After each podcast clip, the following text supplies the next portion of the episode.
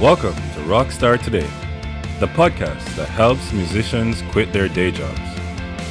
Show notes can be found on rockstartoday.com forward slash podcast.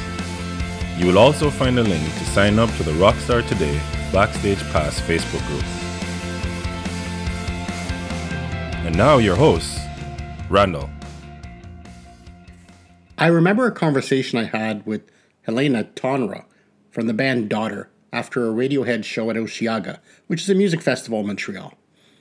When I speak with musicians, the conversation often turns to the business side of things. I would probably attribute this to being an entrepreneur for the last 30 or so odd years. What struck me about the conversation was that critical moment when she quit her day job to go on a supporting tour for a bigger band. Now, that decision changed her life. That tour gave the band traction, and she hasn't worked a day since. Well, in a traditional job. But don't be fooled. Being in a band is a lot of work, a lot of hard work. Because of the changes in the record industry, to be a musician in a band, you need to be an entrepreneur. You need to run it as a business if ever you want to make a living at this. So I want to take you back to 2006, which is basically the birth of this show.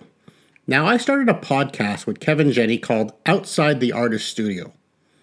Kevin is a painter who does fine art. Our show is all about the business of art. And Rockstar Today is very similar, except that the focus is on musicians. Basically, I help musicians quit their day jobs. How? If you have to run your own business, as a musician, you need advice. Now, the advice that you might get from those within the industry, it has a certain value.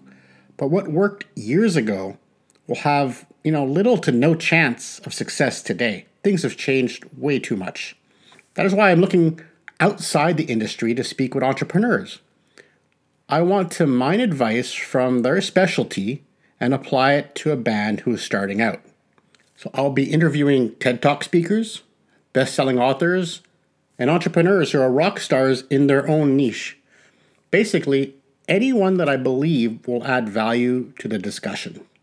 But the first thing that we need to examine is an essay by Kevin Kelly called The 1000 True Fans Theory. Now, this show is basically based upon this theory. So, what is it? It's fairly simple. You don't need a million fans to make a decent living. All you need is 1,000 true fans. Phew, that kind of relieves a bit of pressure. But what is a true fan? According to Kevin Kelly, a true fan is someone who will buy anything you produce. They'll drive 200 miles, or if you're in Canada, kilometers, they'll drive a long way to see you perform.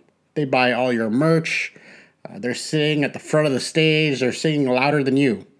So, in this context, a true fan is someone who will make you $100 net per year. So let's do the math. You have 1,000 true fans making you each $100 per year after all your other costs. Well, that's $100,000 per year. Not a bad living. If you're with a couple people in the band, well, you have to might have to adjust the math. If you're two in the band, that's 50,000 each. So maybe you need 2,000 fans regardless, 1,000 fans for a creative is a pretty good living. Now, doesn't that seem an easier goal than reaching 1 million fans? If you think about it, I have this theory about the infamous second album and why it's not normally as good as the first.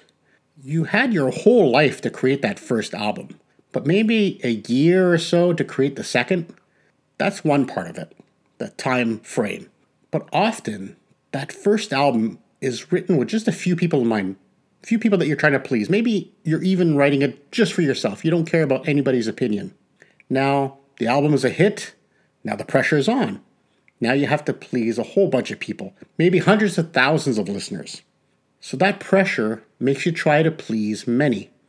And you end up pleasing very few. But if you stick to the original formula, where you write something that you love, you write something that maybe for the same five friends that you wrote that first album for, what they will love. That's the key to writing a killer second album. You don't try to please everyone, because when you do, you please no one.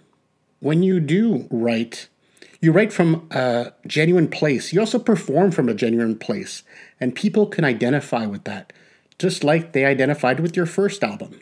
So, how does that change things for you? Doesn't it relieve some pressure? You're not going to get a thousand true fans overnight, true. But if you convert a few fans at every show into true fans, you'll eventually gather that 1,000.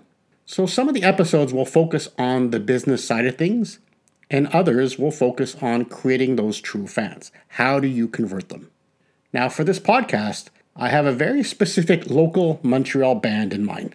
Now, they allowed me to use an instrumental version of one of their songs as my theme. They are a band that wants to make a living at this. They're willing to put in the hard work to do so. My show is for them. The questions I ask, I'm asking for them. Any advice I seek is for them. That's who my audience is. That's the four people I'm speaking to. Because I'm doing that for them, maybe you'll relate to the material. You might identify yourself in a similar situation. So, if I can help even a small number of musicians, even if it's only four people, then this will all be worth it.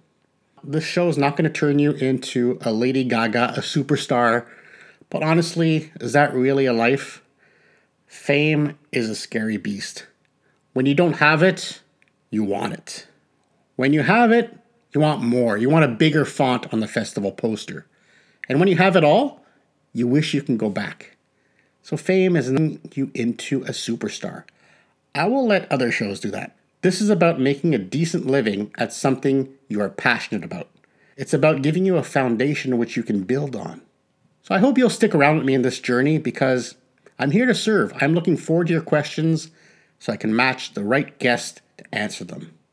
I'm also curious about the lessons you've learned that you have found to have been valuable for you. Feel free to share them so others can benefit. So I created a Facebook group called the Rockstar Today Backstage Pass, and I warmly invite you to join this group and post your questions, your suggestions, and anything from the show. Now, don't forget to subscribe to the podcast on iTunes or whatever other podcast platform you listen to so you don't miss any episodes. And if I can ask one favor, just take the time to just rate the show. This will allow others to find the show and get value from it as well. So let's start this journey so that you can rock your business like you rock the stage.